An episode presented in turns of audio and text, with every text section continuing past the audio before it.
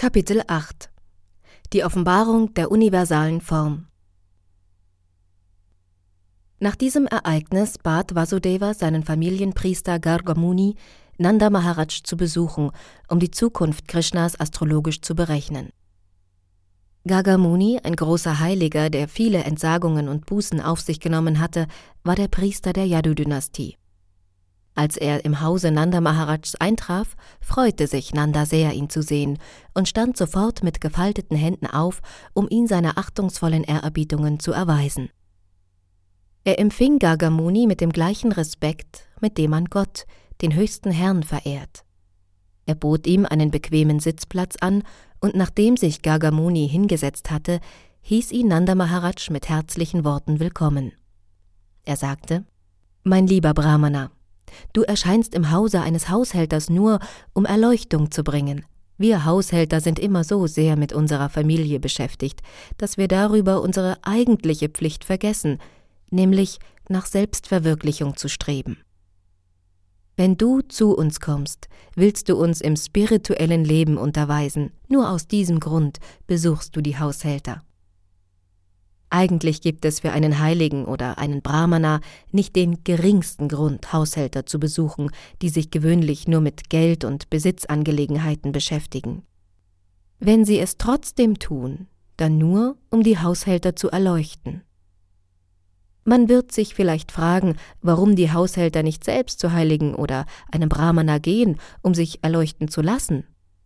Die Antwort lautet, dass die Haushalter im Allgemeinen sehr engstirnig sind und glauben, es sei ihre vornehmste Pflicht, sich um die Familie zu kümmern. Selbstverwirklichung und Erleuchtung im spirituellen Wissen halten sie für weniger wichtig. Daher ist Mitleid der einzige Grund, warum Heilige und Brahmanas die Haushälter besuchen. Nanda Maharaj bezeichnete Gargamuni als eine der großen Autoritäten in der astrologischen Wissenschaft. Die Voraussagen der Astrologie, wie zum Beispiel der Zeitpunkt einer Sonnen- oder Mondfinsternis, beruhen auf eindrucksvollen Berechnungen, und durch diese Wissenschaft kann man seine Zukunft klar erkennen. Gagamuni war auf diesem Gebiet sehr erfahren. Mit Hilfe der Astrologie kann man feststellen, was man in seinem vorherigen Leben getan hat und welche Ergebnisse man im jetzigen Leben genießen oder erleiden wird. Nanda Maharaj nannte Gagamuni auch den Besten der Brahmanas. Als Brahmana wird jemand bezeichnet, der mit dem Wissen über das Höchste vertraut ist. Ohne Wissen über das höchste Absolute zu besitzen, kann man nicht als Brahmana anerkannt werden. Das genaue Wort, das in diesem Zusammenhang gebraucht wird, lautet Brahma Vidyam, was so viel bedeutet wie diejenigen, die den Höchsten sehr gut kennen. Ein erfahrener Brahmana kann für die untergeordneten Kasten, die Kshatriyas und Vaishyas, Reinigungszeremonien durchführen. Die Shudras hingegen unterziehen sich keinen solchen Ritualen. Die Brahmanas gelten als die spirituellen Meister der Kshatriyas und Vaishyas und erfüllen auch alle priesterlichen Aufgaben. Nanda Maharaj war ein Vaishya und er sah Gagamuni als Brahmana höchsten Ranges an. Er holte deshalb seine beiden Pflegesöhne, Krishna und Balaram, und bat Gargamuni, sie der üblichen Reinigungszeremonie zu unterziehen. Damit zeigte er, dass nicht nur seine beiden Söhne, sondern alle Menschen gleich nach der Geburt einen qualifizierten Brahmana als spirituellen Meister annehmen sollten. Auf diese Bitte Nandas hin antwortete Gargamuni, Vasudeva hat mich hierher geschickt, damit ich für diese Knaben und ganz besonders für Krishna die Reinigungszeremonien durchführe. Ich bin der Familienpriester der Yadu-Dynastie und irgendwie habe ich den Eindruck, Krishna sei der Sohn Devakis.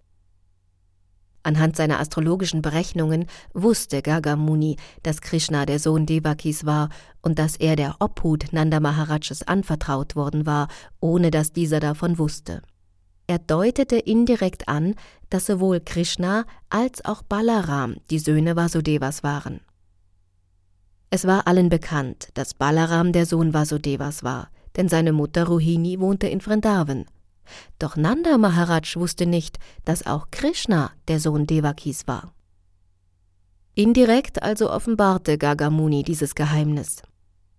Gagamuni warnte Nanda Maharaj gleichzeitig vor Kansa und sagte, dieser sei ein äußerst sündvoller Mensch.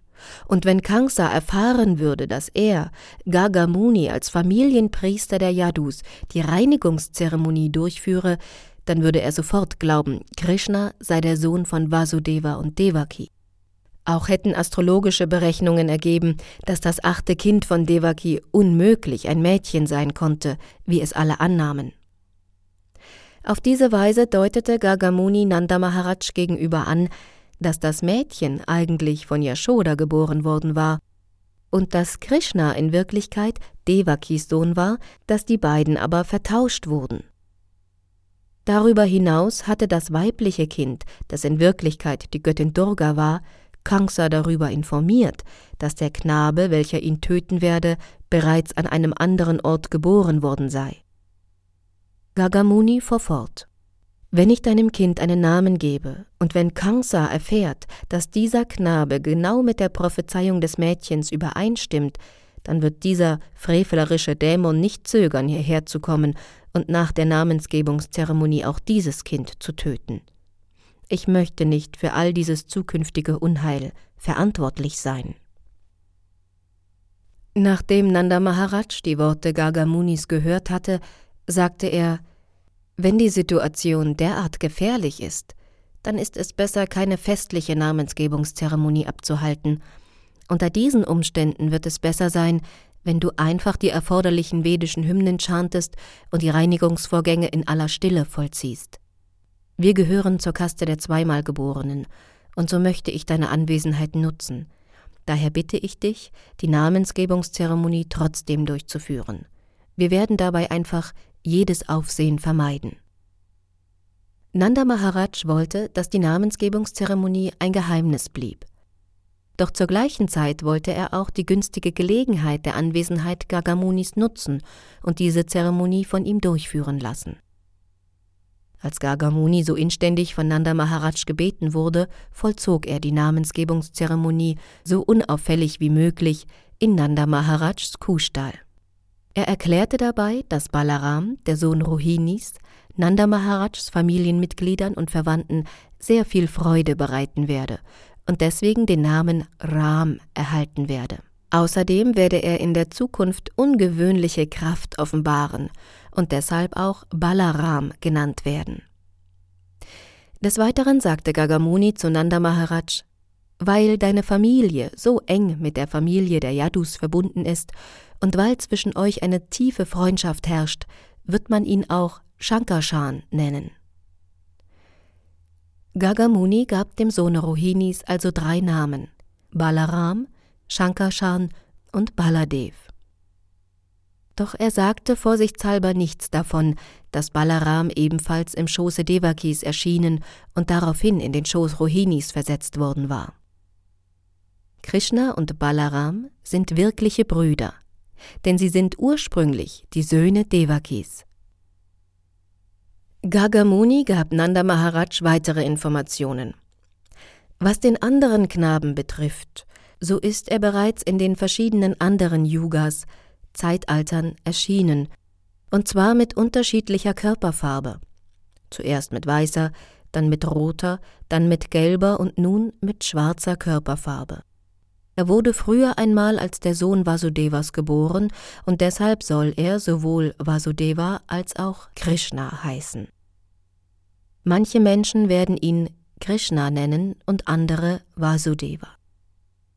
Dazu muss ich dir noch sagen, dass dieses Kind bereits viele andere Namen bekommen hat, von denen sich jeder auf seine verschiedenen Taten und Spiele bezieht. Gagamuni ließ Nanda Maharaj des Weiteren wissen, dass man seinen Sohn auch Giridhari nennen werde, weil er als einer seiner ungewöhnlichen Spiele den Govardhan-Hügel hochheben werde. Da Gagamuni Einblick in Vergangenheit und Zukunft hatte, fuhr er fort. Ich kenne alle seine Spiele und Namen. Andere wissen nichts davon. Dein Sohn wird allen Kuhhirten und Kühen sehr viel Freude bereiten. Er wird in Vrindavan sehr beliebt sein und deswegen wird er dir viel Glück bringen. Durch seine Anwesenheit wirst du trotz vieler Hindernisse alle materiellen Schwierigkeiten überwinden. Gagamuni sagte weiter, Lieber König von Vraj, in seinen früheren Leben hat dieses Kind viele Male, wenn politische Wirren überhand nahmen, die rechtschaffenden Menschen vor Räubern und Schurken beschützt. Dein Kind ist so mächtig, dass jeder, der sein Geweihter wird, vor Feinden sicher ist. Wie die Halbgötter immer von Sri Vishnu beschützt werden, so werden die Gottgeweihten deines Sohnes immer von Narain, der höchsten Persönlichkeit Gottes, beschützt. Dieses Kind wird an Macht, Schönheit und Reichtum in jeder Hinsicht Narain, der höchsten Persönlichkeit Gottes, gleichkommen. Deshalb gebe ich dir den Rat, deinen Sohn sorgfältig zu behüten, so dass er ungestört aufwachsen kann. Weil Nanda Maharaj ein Geweihter Narains sei, so fuhr Gagamuni mit seiner Erklärung fort, habe ihm Narain einen Sohn gegeben, der ihm selbst ebenbürtig ist. Gleichzeitig jedoch sagte Gagamuni zu Nanda Maharaj, Dein Sohn wird von vielen Dämonen angegriffen werden, sei also vorsichtig und beschütze ihn. Auf diese Weise überzeugte Gagamuni Nanda Maharaj davon, dass Narain persönlich sein Sohn geworden war. Er beschrieb in vielen Einzelheiten die transzendentalen Eigenschaften Krishnas, und nachdem er so gesprochen hatte, kehrte er nach Hause zurück. Nanda Maharaj freute sich sehr über die Segnung, die er bekommen hatte, und erhielt sich für den glücklichsten Menschen der Welt. Kurz danach begannen Krishna und Balaram auf Händen und Knien umherzukriechen, was ihre Mütter mit großer Freude erfüllte.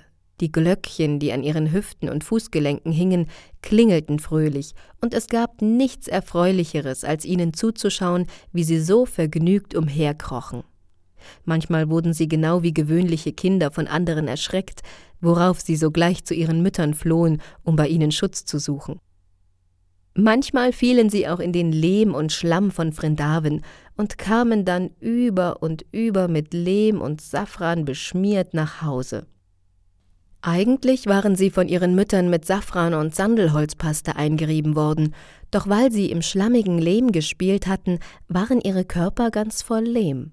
So wie sie zu Yashoda und Rohini kamen, nahmen diese ihre beiden Kinder auf den Schoß, bedeckten sie mit dem unteren Teil ihres Saris und gaben ihnen die Brust. Als die Kinder an ihren Brüsten saugten, fühlten die Mütter, dass bereits die ersten Zähnchen kamen, und so steigerte sich ihre Freude nur noch mehr, da sie sahen, wie ihre Kinder heranwuchsen. Manchmal krabbelten die beiden auch zum Kuhstall, ergriffen den Schwanz eines Kalbes und zogen sich daran hoch, die erschreckten Kälber begannen sofort wild durcheinander zu laufen und zogen die Kinder durch Kuhfladen und Schlammpfützen hinter sich her. Yashoda und Rohini riefen dann sogleich die Nachbarinnen, die Gopis, herbei, damit alle diesen Spaß miterleben konnten. Als die Gopis die kindlichen Spiele Sri Krishnas sahen, wurden sie in transzendentale Glückseligkeit getaucht. Und in ihrer ekstatischen Freude lachten sie aus vollem Halse. Krishna und Balaram waren so lebhaft, dass ihre Mütter ständig damit zu tun hatten, sie vor Kühen, Stieren, Affen, Wasser, Feuer und Vögel zu schützen, während sie gleichzeitig auch ihren Haushaltspflichten nachkommen mussten. Weil sie ständig ängstlich darum bemüht waren, auf die Kinder aufzupassen und gleichzeitig ihre übrigen Pflichten zu erfüllen, kamen die beiden Mütter nie zur Ruhe. Schon nach kurzer Zeit gelang es Krishna und Balaram, sich auf ihre Beine zu stellen, und unbeholfen wagten sie ihre ersten Schritte. Als sie so umhertappten, schlossen sich ihnen einige gleichaltrige Freunde an, und auf diese Weise bereiteten sie den Gopis, ganz besonders aber Mutter Yashoda und Rohini, die höchste transzendentale Freude. Alle Gopi-Freundinnen von Yashoda und Rohini hatten ihre Freude an den frechen, kindlichen Spielen Krishnas und Balarams in Vrindavan. Um noch größere transzendentale Glückseligkeit zu erfahren, taten sie sich eines Tages alle zusammen und gingen zu Mutter Yashoda, um sich bei ihr über den ungezogenen Jungen zu beklagen. Als Krishna gerade vor Mutter Yashoda auf dem Boden saß, begannen die älteren Gopis ihre Klagen gegen ihn vorzubringen, so dass auch er sie hören konnte. Sie sagten: Liebe Yashoda, Warum lässt du deinen frechen Krishna tun und lassen, was er will? Er kommt jeden Morgen und Abend, bevor die Kühe gemolken werden, zusammen mit Balaram zu unseren Häusern und bindet die Kälber los, die natürlich sofort zu den Kühen laufen und deren Milch trinken. Wenn wir dann die Kühe melken wollen, finden wir, dass ihre Euter leer sind, und so müssen wir mit leeren Eimern und Töpfen zurückkehren. Wenn wir dann Krishna und Balaram schelten, nicht noch einmal so etwas zu tun, lächeln sie einfach nur zauberhaft. Wir fühlen uns so hilflos. Auch bereitet es Krishna und Balaram große Freude, unseren Joghurt und unsere Buttervorräte zu stehlen. Wir können unsere Vorräte nicht vor ihnen verstecken, ganz gleich, wo wir es aufbewahren, die beiden finden sie immer. Wenn wir Krishna und Balaram dann ertappen, wie sie den Joghurt und die Butter davontragen, entgegnen sie Warum sagt ihr, dass wir stehlen? Denkt ihr etwa, dass es bei uns zu Hause an Butter und Joghurt mangelt? Manchmal nehmen sie auch den Joghurt, die Butter und die Milch und verteilen sie an die Affen. Wenn die Affen dann satt sind und nichts mehr nehmen wollen, fangen deine Söhne an zu schimpfen und sagen, die Milch, die Butter und auch der Joghurt sind wertlos. Nicht einmal die Affen wollen davon nehmen. Dann zerbrechen sie die Töpfe und werfen sie durcheinander. Und selbst wenn wir unsere Butter, den Joghurt und die Milch an einem versteckten, dunklen Ort aufbewahren, finden Krishna und Balaram unsere Vorräte, da der Schmuck und die Juwelen, die sie tragen, einen leuchtenden Schimmer verbreiten. Sollten sie aber zufällig einmal die versteckte Butter und den Joghurt nicht finden, dann gehen sie zu unseren kleinen Kindern und zwicken sie, bis sie zu weinen beginnen, und dann machen sich die beiden schnell aus dem Staub. Selbst wenn wir unsere Butter- und Joghurtvorräte hoch unter der Zimmerdecke auf eine Schaukel stellen, so dass sie sich außerhalb ihrer Reichweite befinden, gelingt es ihnen dennoch, an diese Vorräte heranzukommen, indem sie Kisten auf einem umgestülpten Mörser aufeinander stapeln. Und wenn sie die Butter einmal nicht erreichen können, machen sie ein Loch in den Topf. Wir möchten dich daher bitten, deinen Kindern den Juwelenschmuck abzunehmen. Als Mutter Yashoda diese Klagen hörte, sagte sie Gut, ich werde Krishna allen Schmuck wegnehmen, so dass er in der Dunkelheit die versteckte Butter nicht mehr finden kann. Doch die Gopis erwiderten schnell Oh nein, tu nur das nicht. Es würde doch sowieso nichts nützen, wenn du ihnen den Schmuck wegnimmst. Wir wissen nicht, was es mit diesen Jungen auf sich hat, aber auch ohne Schmuck geht ein Leuchten von ihnen aus so dass sie sogar in der Dunkelheit alles sehen können. Mutter Yashoda sagte daraufhin zu den Gopis, Ihr müsst in Zukunft eure Butter und euren Joghurt besser verstecken, so dass die Jungen eure Vorräte nicht erreichen können. Doch die Gopis entgegneten, das tun wir schon seit langem, aber weil wir auch unseren Haushaltspflichten nachgehen müssen, gelingt es diesen unerzogenen Jungen immer wieder, sich unbemerkt ins Haus zu schleichen und Unordnung zu stiften. Und wenn es ihnen einmal nicht gelingt, unsere Butter und unseren Joghurt zu entwenden, urinieren oder spucken sie aus Zorn auf den sauberen Fußboden. Sieh dir nur einmal deinen Krishna an. Er weiß sehr gut, wovon wir sprechen. Den ganzen Tag hecken Krishna und Balaram Pläne aus, wie sie an unsere Butter und unseren Joghurt herankommen können. Und da sitzen sie nun, wie zwei artige Jungen. Sieh nur einmal Krishnas Gesicht an. Als Mutter Yashoda all diese Klagen hörte, überlegte sie, wie sie Krishna bestrafen könne, doch als sie sein reuiges Gesicht sah, musste sie lächeln und vergaß ihr Vorhaben. Ein anderes Mal, als Krishna und Balaram mit ihren Freunden spielten, taten sich alle Jungen mit Balaram zusammen und erzählten Mutter Yashoda, Krishna habe Lehm gegessen. Als Mutter Yashoda dies hörte, nahm sie Krishna sofort bei der Hand und sagte zu ihm Mein lieber Krishna, warum hast du heimlich Erde gegessen? Sieh doch nur, all deine Freunde, selbst Balaram beklagen sich schon über dich.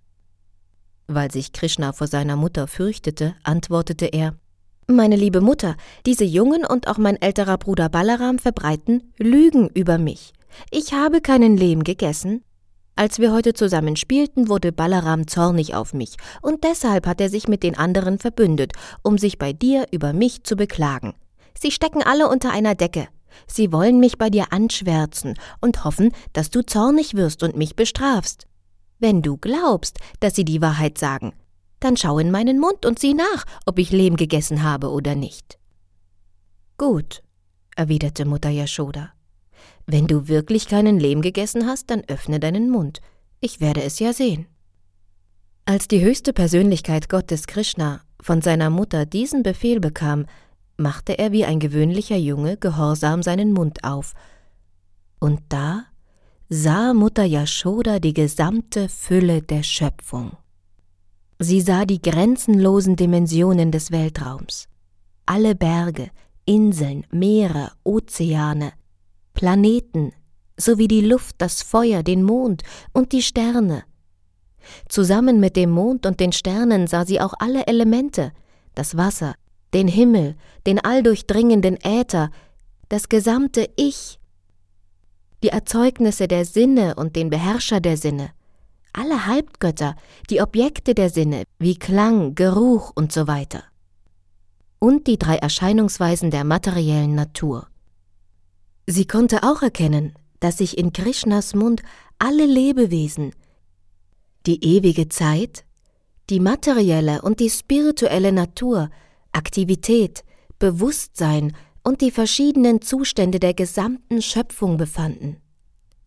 Yashoda sah im Mund ihres Kindes alles, was zur kosmischen Manifestation gehörte. Sie sah sogar sich selbst, wie sie Krishna auf ihrem Schoß nahm und ihm die Brust gab. Als sie all dies erblickte, wurde sie von Ehrfurcht ergriffen und fragte sich, ob sie träume oder ob sie tatsächlich Zeuge eines außergewöhnlichen Schauspiels sei. Sie kam zu dem Schluss, sie müsse entweder träumen oder dem Spiel der illusionierenden Energie der höchsten Persönlichkeit Gottes zusehen. Sie war verwirrt und glaubte, sie müsse den Verstand verloren haben, da sie solch seltsame Erscheinungen sehe. Vielleicht hat all das seine Ursache in der kosmischen, mystischen Kraft meines Kindes, dachte sie bei sich. Vielleicht sehe ich deshalb diese Visionen in seinem Mund. Ich erweise nun der höchsten Persönlichkeit Gottes meine respektvollen Ehrerbietungen, unter dessen Energie man sich mit seinem Körper und seinen körperlichen Besitztümern identisch fühlt. Sie fuhr fort. Ich erweise dem Herrn meine demütigen Ehrerbietungen, unter dessen illusionierender Energie ich glaube, Nanda Maharaj sei mein Ehemann, Krishna sei mein Sohn, all das, was Nanda Maharaj besitzt, gehört auch mir, und alle Kuhhirten und ihre Frauen seien meine Untergebenen. All diese falschen Vorstellungen haben ihre Ursache in der illusionierenden Energie des höchsten Herrn. Deshalb bete ich zu ihm, dass er mich immer beschütze. Während Mutter Yashoda über solch erhabene philosophische Gedanken nachsann, erweiterte Sri Krishna seine innere Energie erneut, um ihr diese Sicht mit dem Gefühl mütterlicher Zuneigung zu bedecken. Augenblicklich vergaß Mutter Yashoda alle philosophische Spekulation und hielt Krishna wieder für ihr Kind. Sie nahm ihn auf den Schoß und wurde von mütterlicher Zuneigung überwältigt. Dabei dachte sie bei sich, die gewöhnlichen Menschen können Krishna mit ihren materiellen Sinnen nicht verstehen, doch er kann durch die Upanishaden, den Vedanta, wie auch durch das mystische Yogasystem und die Shankya-Philosophie erkannt werden. Dann hielt sie die höchste Persönlichkeit Gottes wieder für ihr eigenes Kind. Um die absolute Wahrheit, die höchste Persönlichkeit Gottes als Sohn zu bekommen und ihn mit der eigenen Milch stillen zu dürfen, muss Mutter Yashoda in ihrem früheren Leben unzählige fromme Taten ausgeführt haben. Ebenso steht es außer Frage, dass auch Nanda Maharaj viele große Opfer dargebracht und fromme Tätigkeiten ausgeführt hatte. Denn Sri Krishna erschien als sein Sohn und nannte ihn Vater. Doch es ist überraschend, dass nicht auch Vasudev und Devaki an der transzendentalen Glückseligkeit der Kindheitsspiele Krishnas teilhaben konnten, obwohl Krishna eigentlich ihr Sohn war. Die Kindheitsspiele Krishnas werden selbst heute noch von vielen Weisen und Heiligen verherrlicht. Doch Vasudeva und Devaki konnten sich nicht persönlich an diesen Spielen Krishnas erfreuen. Der Grund dafür wurde von Shukadev Goswami gegenüber Maharaj Parikshit wie folgt erklärt. Als der beste der Vasus mit dem Namen Drona zusammen mit seiner Frau Dara von Brahma angewiesen wurde, die Bevölkerung zu vermehren, sagte Drona, Lieber Vater, wir bitten um eine Segnung von dir. So bekamen Drona und Dara von Brahma die Segnung, dass der höchste Herr, Sri Krishna, in der Zukunft, wenn sie das nächste Mal in diesem Universum geboren würden, in seiner bezauberndsten Form der Form als Kind erscheinen werde, um ihre ganze Aufmerksamkeit auf sich zu ziehen. Ihre Beziehung zu Krishna werde so tief sein, dass jeder, der einfach nur darüber hört, wie Krishna in ihrer Gemeinschaft seine Kindheitsspiele durchführte, sofort die Befähigung erlange, die Unwissenheit von Geburt und Tod zu überwinden. So erklärte sich Brahma bereit, ihnen diese Segnung zu erteilen, und in der Folge erschien Drona als Nanda Maharaj in Vrindavan und Dara erschien als Mutter Yashoda, die Frau Nanda Maharajas. Auf diese Weise konnten Nanda Maharaj und seine Frau Mutter Yashoda ihre reine Hingabe zur höchsten Persönlichkeit Gottes entwickeln, da sie ihn als ihren Sohn bekamen, und alle Gopis und Kuhhirten, die mit Krishna zusammen sein durften, entwickelten ganz natürlich ihre verschiedenen liebevollen Beziehungen zu ihm. So erschien Sri Krishna, die höchste Persönlichkeit Gottes, zusammen mit seiner vollständigen Erweiterung Balaram in Vrindavan, nur um Brahmas Segnung wahr werden zu lassen. Er vollführte in seiner Kindheit die verschiedensten Spiele und steigerte dadurch die transzendentale Freude aller Bewohner von Vrindavan. Hiermit enden die Bhaktivedanta Erläuterungen zum achten Kapitel des Krishna-Buches die Offenbarung der universalen Form.